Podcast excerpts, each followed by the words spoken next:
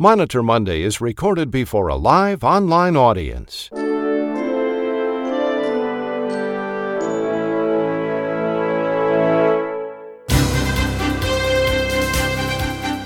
It's morning in America.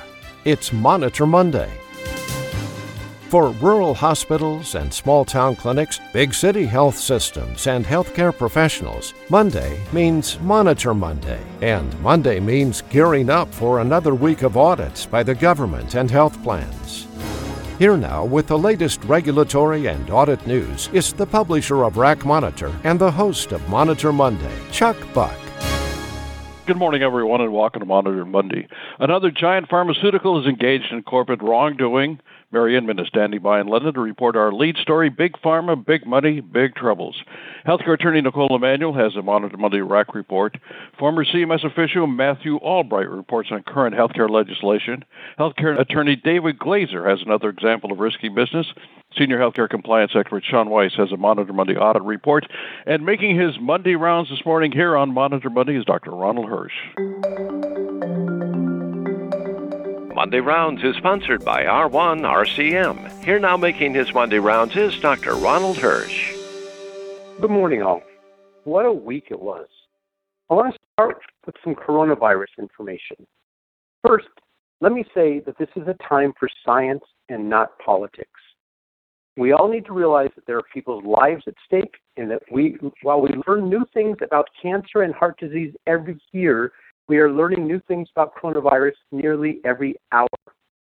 We don't know the true mortality rate, we don't know the transmission characteristics, and we still have no definitive treatment. But it does appear that this virus spreads much easier than influenza and is much more dangerous for the elderly, patients with chronic illness.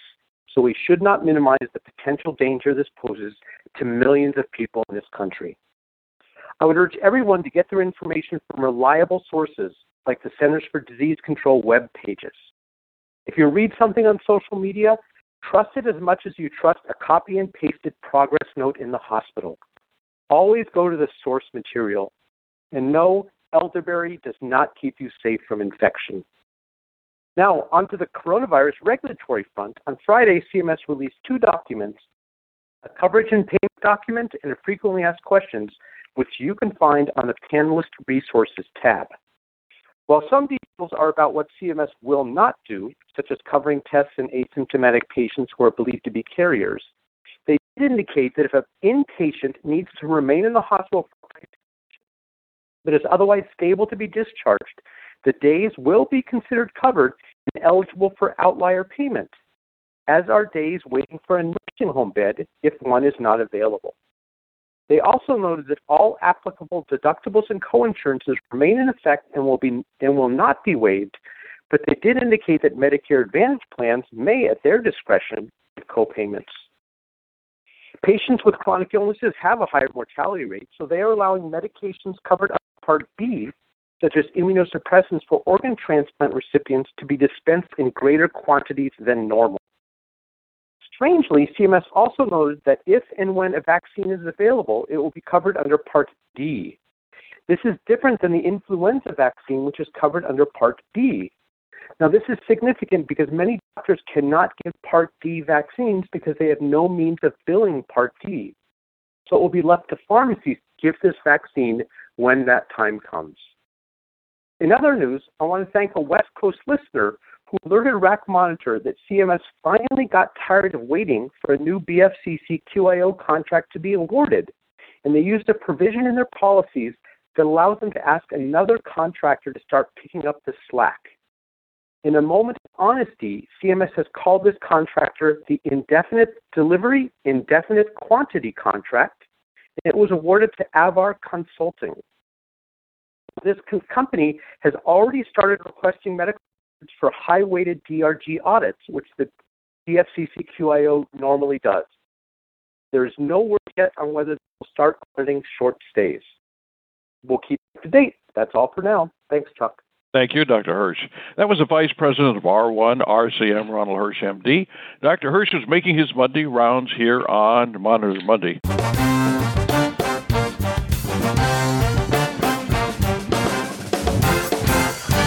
Now's the time for the Monitor Monday RAC Report with Nicole Emanuel. And good morning, Nicole. Good morning, and hello, and happy RAC Monitor Monday. In today's RAC audit update, we'll discuss a case that just came out March 4th, 2020, just five days ago. The question in this case is Can the government decline to pursue a qui tam suit, then, based on a later RAC audit of the same behavior that was declined review by the government, reap the reward from the RAC's determination of overpayment? Can the government piggyback on the RAC? Can a whistleblower who brings a qui tam action against a healthcare provider receive a portion of proceeds recovered by a RAC auditor because of the whistleblower's actions?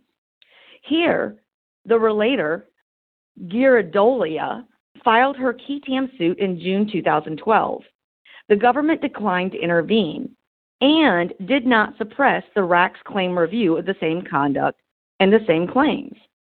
There was no work stop order or litigation hold to the RAC until 2017. So from 2012 to 2017, the RAC was requesting documents from the provider. The court determined that the RAC's audit's pursuit of recovery equaled a pursuit of a claim that the government had already declined to intervene. Now, we all know that the RAC recovered portion is always going to be in dispute. A mere allegation by a RAC of monies owed does not equal monies actually being owed. The provider was appealing this decision and wants to retain the money during the appeal process. The RAC wants its contingency fee, the government wants its portion, and now we have the whistleblower claiming ownership as well. The government argues that the RAC auditor, in this case HDI, made its own decision to audit Renown, which was the provider. The court found that the RACs are to take precautions to ensure that they are not reviewing claims that are either suppressed or excluded. In part, this is to prevent overlap between RACs, CMS, OGC, DOJ, OIG, and all the other law enforcement fraud investigators. The government argued that even if the DOJ was aware of the qui suit, no statute imposes a duty on them to stop or interfere with the RAC's statutorily mandated work. The court disagreed. It's clear from the record that CMS directed the RAC's actions, and that is the key. In order to prevent overlap, the RAC was required to review the RAC data warehouse to determine whether it could review specific claims and attempt to recover overpayment. However, a review of the RAC data warehouse is only as good as the data input to the data warehouse. If the RACs, CMS, OGC, DOJ, OIG, and other law enforcement fraud investigators don't interrupt or don't update the data warehouse based on claims they are reviewing and for which they are attempting to recover overpayment, the RACs will presumably be interfering with other fraud reviews. The government may pursue one remedy or the other, not both. The court basically said that the government, in essence, was double dipping.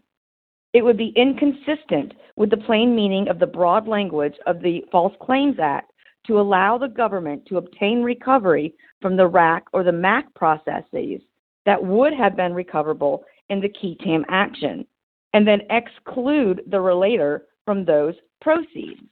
They would have to have found out their claims had already been recovered by a RAC or a MAC. In this case, guys, we're going to have to keep looking to see how the case law comes on after this case. Thanks, and back to you, Chuck. Thanks, Nicole, very much.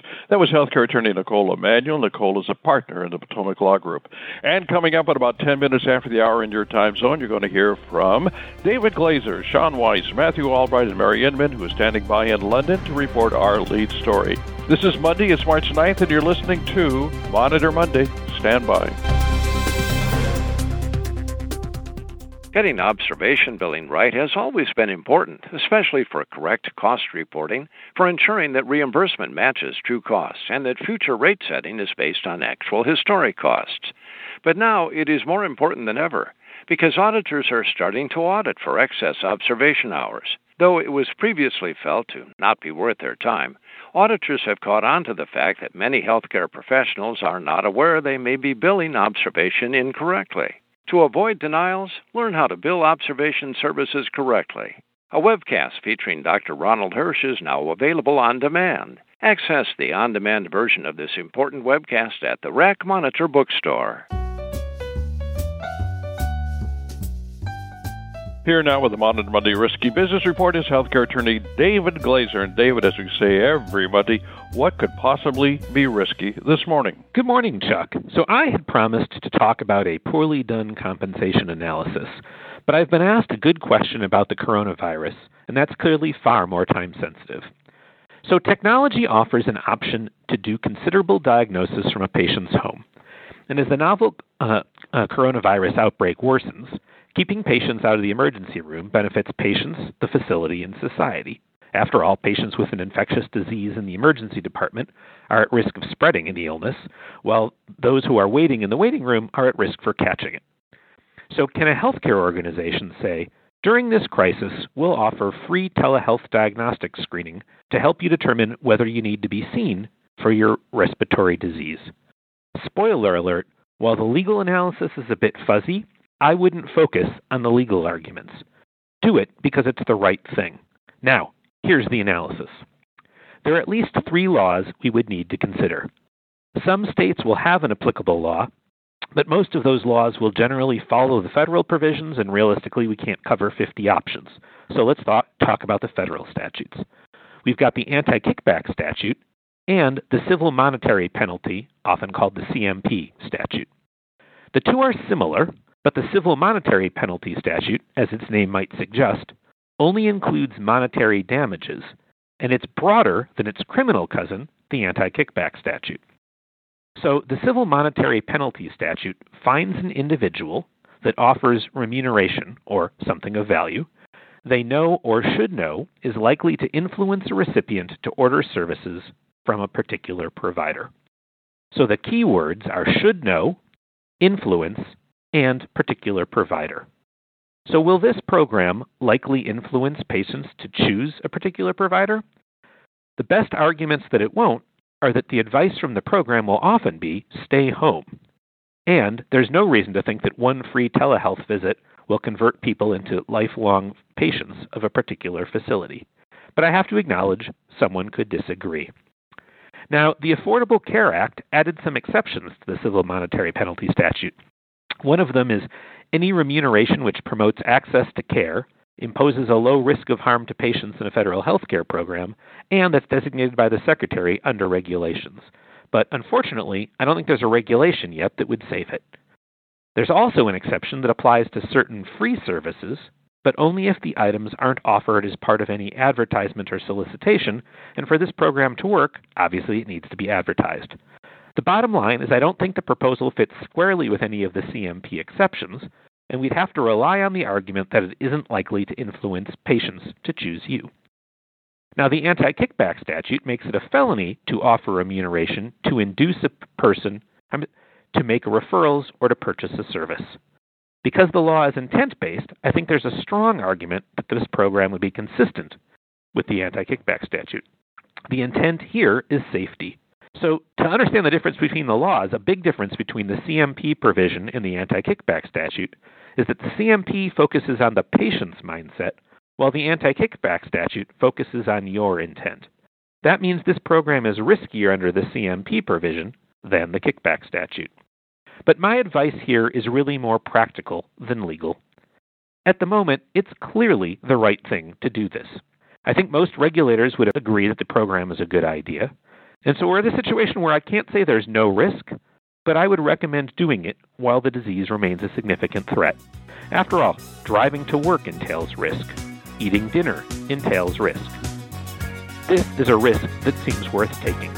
Now, I doubt that ABBA had this program in mind when they sang Take a Chance on Me,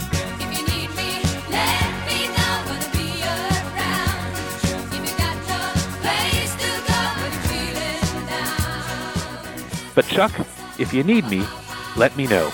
I'm going to be around. Back to you. Thanks, David, very much. That was healthcare attorney David Glazer. David is a shareholder in the law firm of Fredrikson and Byron in downtown Minneapolis. Here now with a Monitor Monday audit report is Sean Weiss. Good morning, Sean. Good morning. Thank you, Chuck, and good Monitor Monday to all. Time and again, clients contact me with concerns about how best to handle overpayment issues. Many times, the first thing I hear is, Do I have to file an OIG self disclosure because I Googled overpayment refunds and that is what the article said? First and foremost, be careful of the information you choose to follow on the old interwebs, as oftentimes there are issues with what has been put out there.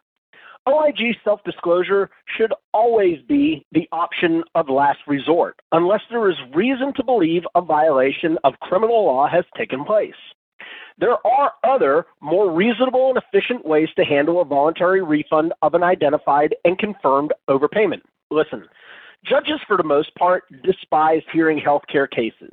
A perfect example is Judge Ervin of the Fourth Circuit Court from 1994, in which he stated in Rehab Association of Virginia, Inc. versus Kozlowski, there can be no doubt but that the statutes and provisions in question involving the financing of Medicare and Medicaid are among the most completely impenetrable texts within human experience. Indeed, one approaches them at the level of specificity herein demanded with dread for not only are they dense reading of the most tortuous kind, but Congress also revisits the area frequently, generously cutting and pruning in the process and making any solid grasp of the matters addressed merely a passing phase.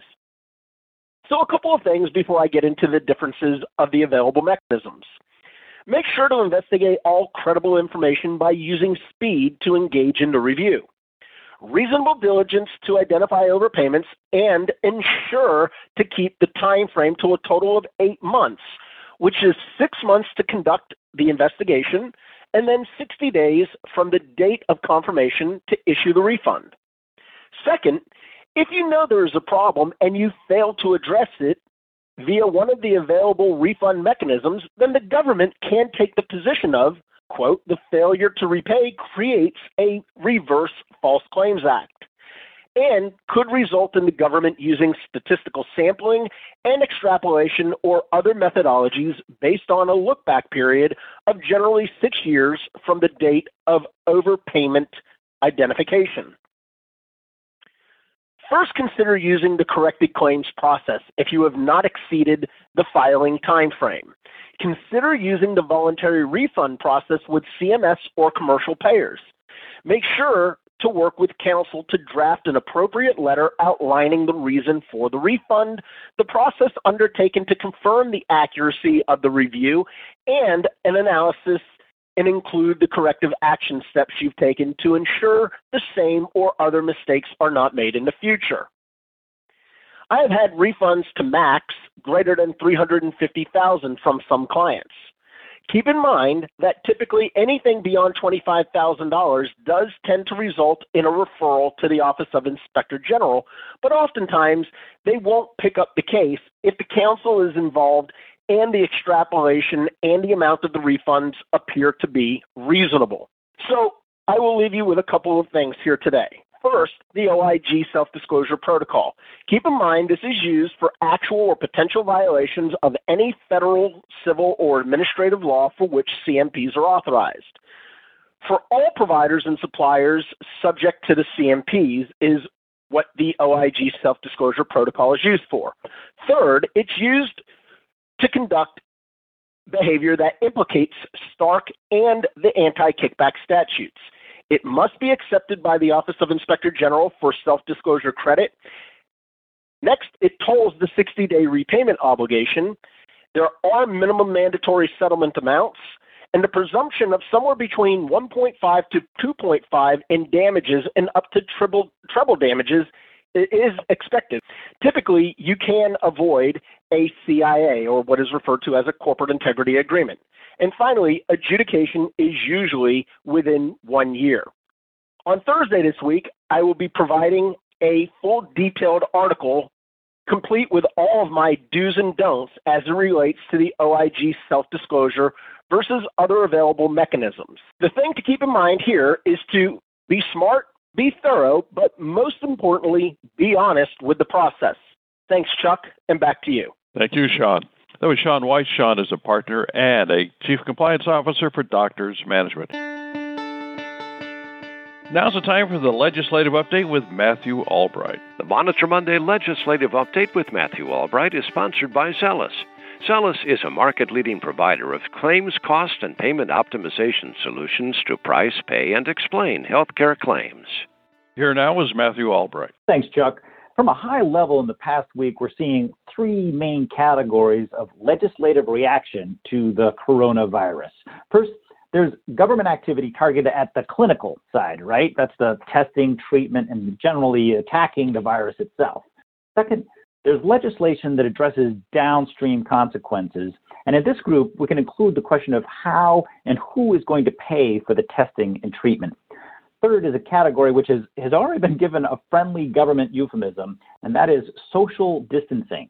This type of legislation would be government imposed restrictions on the movement and meeting of people in order to slow the virus. Now, in the first category, last week Congress broke some speed records introducing, passing, and the president signing a coronavirus funding bill in less than three days. The bill funded 8.3 billion. That's quite a jump from the one and a quarter billion in new funds that Trump had originally asked for. Now, that funding package is directed towards vaccine development and additional supplies, and state, local, and even international activities aimed at stopping the spread of the virus. What was not funded, at least in this package, was the medical care that will be necessary to test and treat patients. So, for example, hospitals did not see any money in this funding bill as requested by the AMA and AHA last week. As for the second category, government activity addressing downstream consequences of the virus, we have to go to the state level, specifically Washington state, that appears to be the most affected by the virus at this point. Compared to the federal legislation, Washington and other states' actions have concentrated on how and who is going to pay for testing and treatment of the virus. So this past week, Washington State passed a $100 million funding package, again in record time, and that funding package provides for free testing for patients that do not have health insurance. And for those that do have insurance, the Washington State Insurance Commissioner put out an order to insurers that patients will not have to pay out of pocket for any testing of the virus. Similar orders have been put in place in California and New York, and AHIP on Friday fell in line announcing its own emergency plan where most of the national carriers will waive out of pocket costs for testing across the country. To the third category of legislation, this social distancing, now this is what the Italian government did just yesterday to a third of its population, right? Restricting the movement and meeting of people to keep the virus from spreading. Now, we have not seen laws restricting people's behaviors in this country yet, but political leaders in Washington state are clearly contemplating it. The state's governor recommended that meetings of more than 10 people be postponed or conducted virtually, but as of yet, the state government has not put forward any mandatory requirements. Chuck, there have been times in recent history after a dramatic event we have seen rapid changes in the way we go about our day some of which has been pushed forward by government legislation. So, as an example, as a result of 9 11, state and federal legislation helped by technological advancement pushed society away from paper checks to electronic payments, ushering in an era of virtual money and, and a generation that doesn't know what a wallet is. It's early yet, but in response to the coronavirus, we're already seeing cultural shifts in how people meet and interact. Last week, there was no handshaking going on on Capitol Hill. And listen to this, Chuck staffers weren't even accepting business cards. What will be interesting is how legislation may change the way we deliver health care. As an example, and David spoke to this earlier in the broadcast, long before coronavirus, there was already interest in telehealth. But current state bills being considered, CMS's announcement on Friday about virtual check ins under Medicare, and AHIP's emergency plan is all pushing telehealth forward with obvious urgency. So it'll be interesting to see how government actions taken today in response to the coronavirus will shape our medical care tomorrow. Back to you, Chuck. Thanks, Matthew. That was former CMS official Matthew Albright. Matthew is a chief legislative affairs officer for Zelis. Famed whistleblower attorney Mary Inman is standing by in London to report our lead story in just 60 seconds. This is Monitor Monday. Stand by.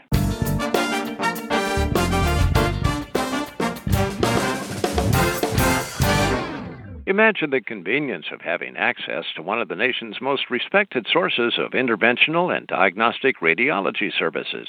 Imagine no more registering for each resource ebooks, coding charts, e newsletters, blogs, plus live and on demand webcasts. No hassles, no searches.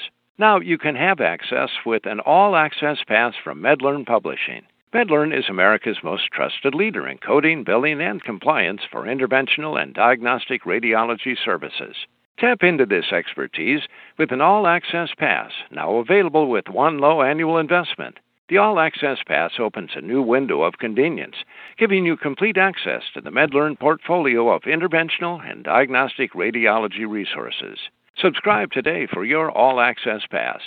Get top rated radiology, interventional radiology coding, and compliance education.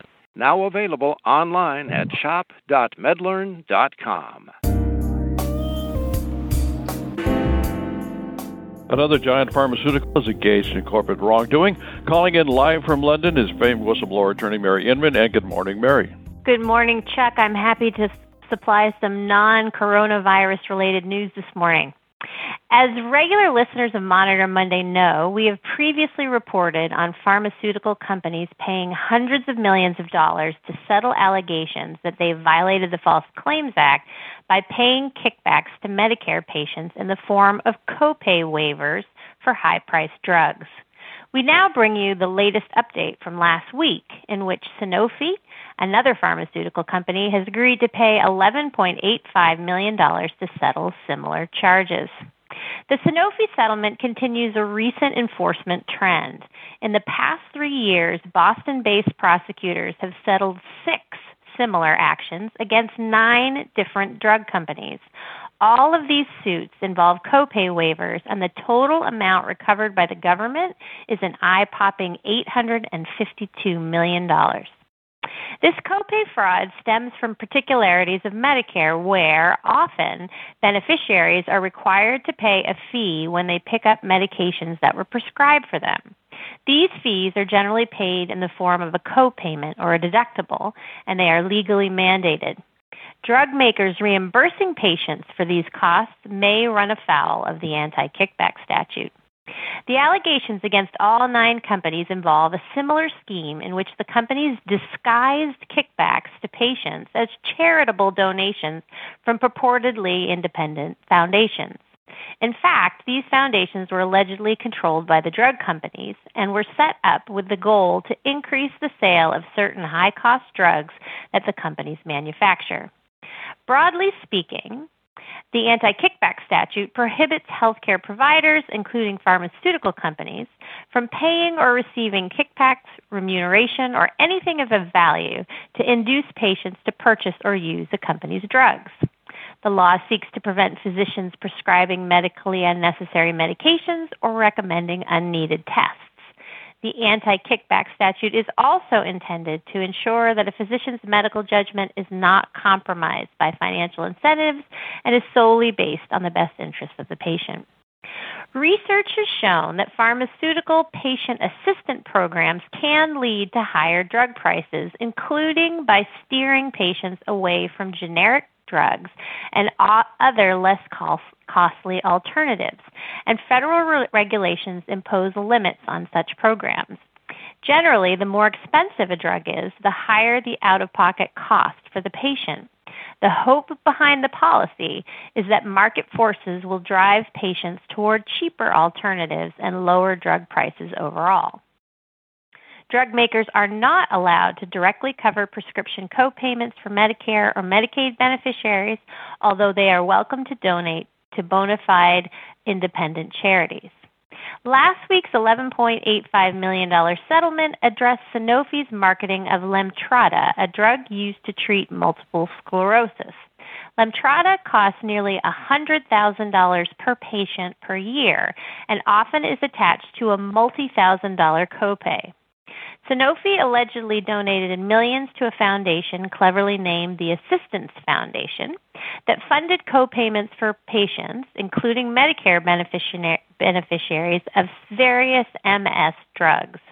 The foundation raised its maximum per patient allocation specifically to accommodate Lemtrada.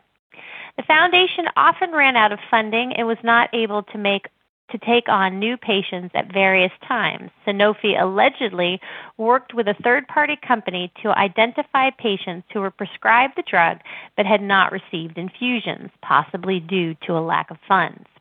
Sanofi then made nine payments to the foundation in 2015 and 2016. Eight of the payments were made when the foundation had no funds. Sanofi allegedly encouraged referrals of Lemtrada patients to the foundation immediately after its contributions, with a goal of directing a disproportionate amount of the money to these patients. This whistleblower suit was brought by a Delaware limited liability partnership formed by a former employee of Sanofi's predecessor, Genzyme Corporation. The whistleblower company will receive a $2.7 million reward for its role in bringing this successful lawsuit. That's it for me. Back to you, Chuck. Thanks very, very much. That was famed whistleblower attorney Mary Inman. Mary is a partner in the London office of Constantine Cannon. And that's going to be a wrap for this live edition of Monitor Monday. We thank you very much for being with us today. Special thanks to our outstanding panelists, Matthew Albright, David Glaser, Dr. Ronald Hirsch, Sean Weiss, and Mary Inman calling in live from London to report our lead story. Until next Monday, I'm Chuck Buck reporting for Monitor Monday and RAC Monitor. Have a great week, everyone. Monitor Monday is a presentation of RAC Monitor.